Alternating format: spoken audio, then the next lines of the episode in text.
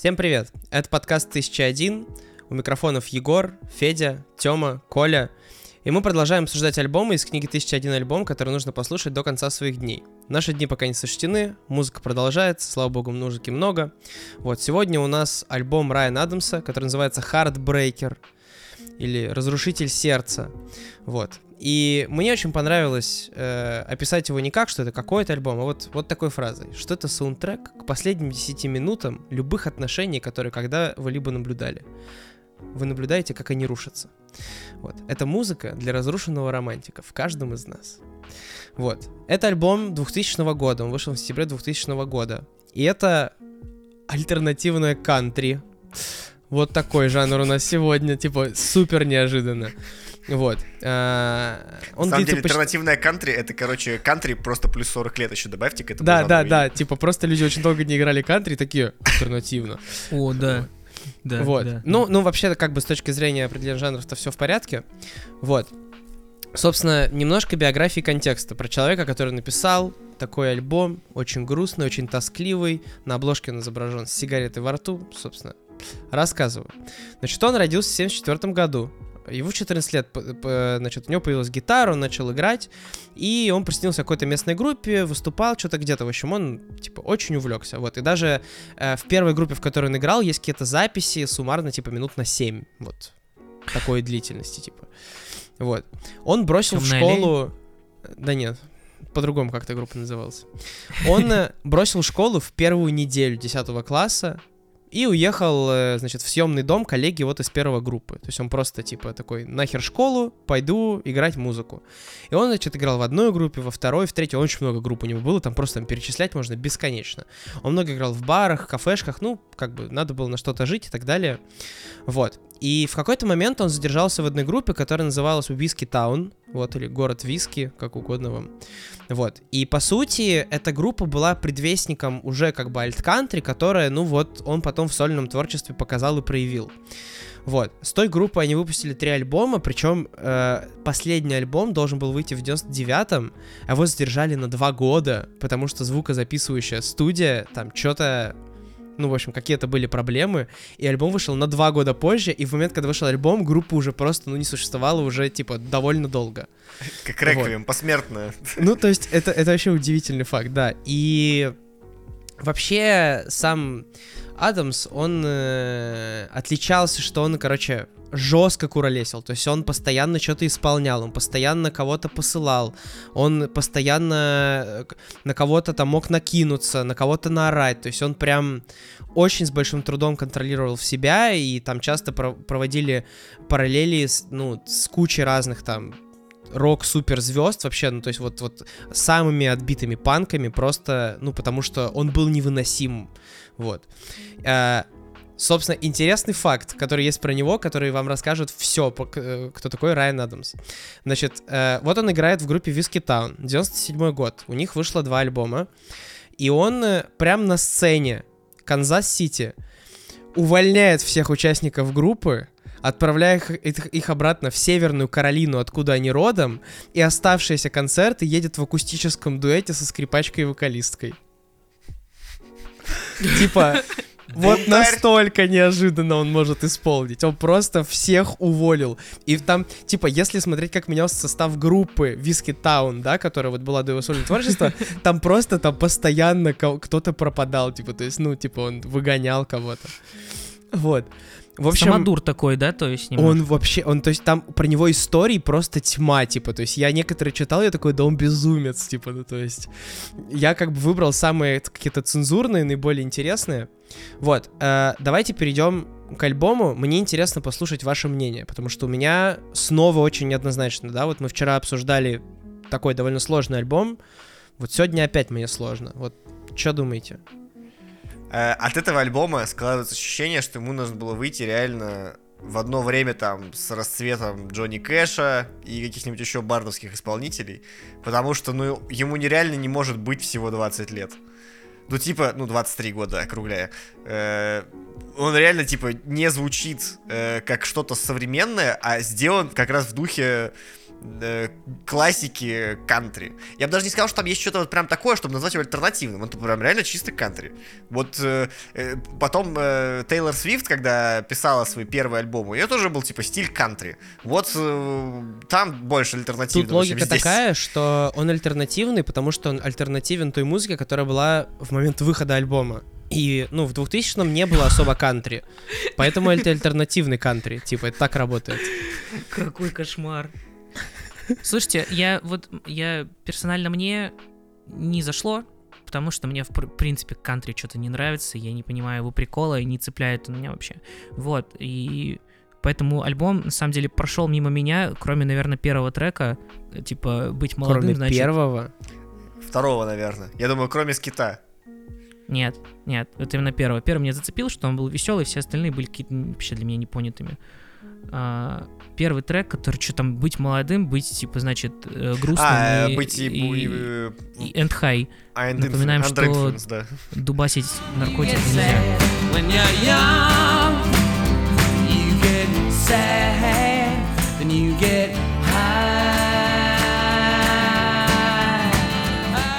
Вот. э, Может быть, он альтернативный по, по текстам? Кантри это же не, не нытье про любовь, а у него нытье про любовь. Кантри том про числе. нытье про любовь. Но тут Поэтому- еще такой момент, что ему, значит, присваивают жанр, который называется roots рок. Это рок, рок со смешением кантри, фолка и рок-н-ролла. И в Ага. этом смысле он как бы хорошо раскрывается, потому что фолк может давать какую-то лирику, да, типа кантри, ну, мы и так слышим. Рок, понятно, что рок это уже просто всеобъемлющее, вообще всепоглощающее. А рок-н-ролл, ну, понятно, некоторая танцевальность имеется. Мгм. Вот, про которую ты, собственно, рассказал. Короче, не знаю, мимо. Тем, ты что думаешь? Да, ну Сейчас типа... губную гармошку мы обсудим, не переживай. Тогда у меня нет нечего сказать. Хорошо, начинаем обсуждение губной гармошки. Он, короче, один трек заканчивает губной гармошкой и начинает следующий с нее. Ну, кстати, и- У меня вообще, сори, у меня просто жестко сгорело с губной гармошки, потому что... Короче, начинается вот это кантри, да, веселая какая-то музыка, что-то происходит, я такой, ладно, странно, что альбом 2000-го, ладно, слушаем дальше. В моментами начинается какая-то лютая тоска. То есть вот то, что Коля сказал, что не понял, мне было интересно вообще понять. То есть меня моментами прям Вот забирало. где-то к песне э, Эми, Эми, да? Да, Там, вообще. а, там- Я в какой-то момент, я, я такой, раз, а где я? Почему мне так грустно? Причем я объясню, почему я удивился. Я в какой-то момент, ну, так получилось, что перестал быть одиноким мужчиной, у меня появились отношения, и меня, ну, вот эта категория мыслей, типа, вот этого одиночества и переживаний по женщине, ну, пропала, как, ну, просто конструкт, да, типа. И я, слушая этот альбом, меня словило. Меня даже на Эллиот Смите так не было грустно, как на некоторых треках с этого альбома. Я вспомнил эту, как бы, грусть и тоску. Ну, как бы, не потому что я это чувство испытывал, а просто оно такое сильное. И ровно в этот момент, когда вот он тебе рассказывает какой-то куплетик, какой-то припевчик, текст простой, читается на слух, все понятно. Начинается проигрыш, где нужно вот просто, вот по-хорошему просто вот глоточек алкогольного напиточка и рыдать. И губная гармошка. Типа, и ты такой, да мать его, куда? Она добила просто уже в конце. Она И, вбила в и она вообще не туда. Такое ощущение, Она знаете, что типа... крышку этого альбома. Вот ты рассказываешь какую-то лирическую историю, и забегает Да-да-да. ребенок и начинает, ну, типа, вообще не к месту. Ну, типа, какая-то вот Это такая правда. история. Вот там же есть почти вот как бы блок этих песен, ну, лиричных, которые просто под гитару, э, грустные, вот там типа Эми, о, Call Me On Your Way Back Home. Cause I miss you. Honey, ain't nothing new. И потом эта гармошка в конце сразу бах. И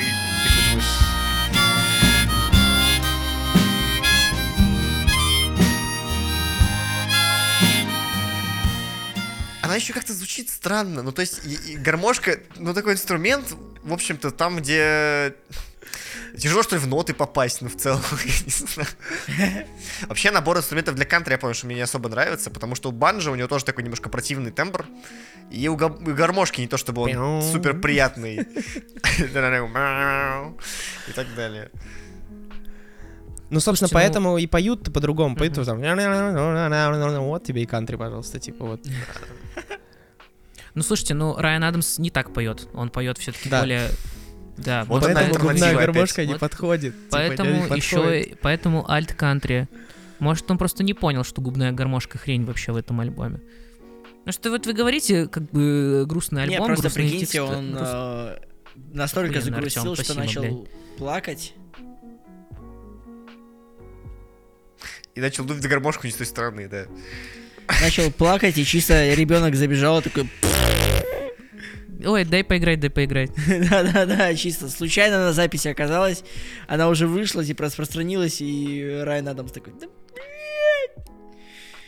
Кстати, Ну. Райан Адамс внешне похож на фронтмена российской альтушной группы Психея. Один в один нахрен. Да, мы с Вот. Колей это сегодня обсуждали, типа, это вообще просто истерика, типа, как они сильно похожи. Да, Вот. да, да. Вообще еще интересный момент, что вообще с точки зрения, так сказать, развития альт-кантри в нулевые, да, вот такая движуха, типа, вот, э, этот альбом намного как бы экспериментальнее и шире звучит, чем то, что он делал в прошлой группе, вот где он прям жестко исполнял, да, вот. И вообще этот альбом, он э, создан под э, влиянием разрыва с его давней любовью. Это публицист Эми Ломбарди, она причем пишет про музыку довольно много. Ага, то есть это говную гармошку тут дело. Возможно. Вот, ну, в общем, он прям, типа, переживал, то есть у него, типа, развалилась группа, да, у него вот эта задержка с альбомом, с женщиной расстался, которую очень сильно долго любил, и, по сути, вот он в 27, да, вот это невероятно магическое число, он создает вот этот альбом, который, ну, на самом деле, э, ну, для 27 лет звучит неожиданно, как бы, глубоко, сурово и так, как бы, ну, ну, приятно мрачно, что ли, не знаю, не знаю, уместно ли это слово здесь. Ну, в общем, вот как-то Ну, так. добрая грусть она называется, вот как такая... Не Да, знаю. не знаю, для меня это не добрая грусть, для меня это просто душераздирающее, если честно. Это, это такая тоска, которая, типа, ты не можешь ничего пить, она просто, просто есть в тебе, она тебя поглощает изнутри, типа, вот, так, вот такая штука. Не знаю, у меня вообще такого не было. У меня типа было сначала интересненько-интересненько, потом как-то пусто, то есть у меня не было ни- никакой а, именно эмоции от какой-то там грусти, мне просто вот, было ну да, пусто, а потом к этой пусто- пустоте внезапно добавилась губная гармошка. Вот, и типа стало... Лучше бы осталось так пусто, вот. И, Да потому типа, что не- нельзя играть кантри про разрыв с женщиной. Люди придумали крутые жанры для этого. Эма. Я, но, с- кстати, но с ещё- другой стороны, а как еще удивить людей? Да, и причем, кстати, там не везде же кантри. Там есть вот в самом-самом конце альбома трек э, Shakedown on 9th Street, и там прям вообще уже не кантри идет, я бы сказал. Это такой бодренький ракешник.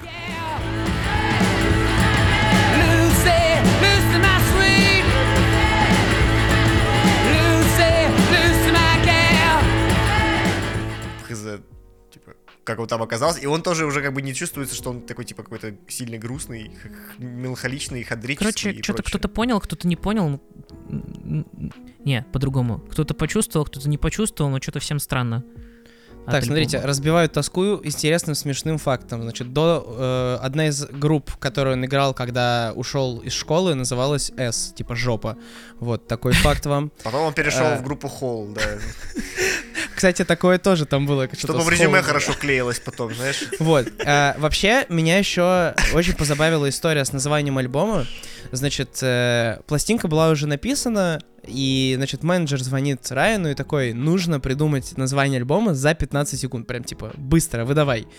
А он э, просто увидел где-то плакат э, с девушкой, у которой на топе было написано Heartbreaker. И он, ну, как бы просто такой Heartbreaker, типа, просто, ну, крикнул в телефон, и все, типа. Вот. А, оказывается, что на этом плакате была изображена Мэрайя Кэрри, и это певица, которая исполнила All I Want for Christmas is You. Типа, легендарнейший просто трек. Просто с альбома Merry Christmas. Вот, на самом деле прикольно. Ну, не знаю, кстати, он будет у нас или нет в списке. Вот. Но, Блин, прикольно, я не слышал. йоу, вот это connection. Ты не слышал песню никогда эту? Ты чё? Ну, сейчас не, не Это же вспомню. прям такой классический канон. Да. Николай. Это базис. Не эрудировано вышло. Что, Вот. давайте завершать? Да, э, подводя итог, значит, альбом находится в топ-50 лучших альбомов декады. Вот, ничего себе. Вот, поэтому... А Как они мы в сегодня декаду выяснили- включали 91-2000? Не, это дальше уже входит. То есть 2000 Один, 2009 один из лучших альбомов нулевых. Ну, получается, что так. Значит. Ну ладно. Я не Как, как вы поняли, дорогие слушатели, не все этот альбом поняли. Вот. Э, для кого-то он сработал, показался очень глубоким. На самом деле давно, довольно много людей пишут о том, что типа это просто глубина одиночества. Просто вы не представляете, да? Как я говорил в начале, это музыка для, разнушего, для разрушенного романтика в каждом из нас. Вот. Поэтому, на самом деле, типа, несложная музыка, нет типа особо неожиданных решений, кроме губной, губной гармошки, да, вот так, ну, как бы, по, по факту. Вот. И завершить хочется этот подкаст цитатой из Pitchfork, да, вот, что этот альбом печальнее, чем наблюдение за похоронами вашей бабушки. Вот. Сегодня такой альбом в четверг. Вот. Завтра, завтра будет интересно. Вы завтра просто офигеете, какой альбом. Вот. Поэтому слушайте нас каждое утро. С вами был подкаст 1001. До завтра. Пока-пока. Пока.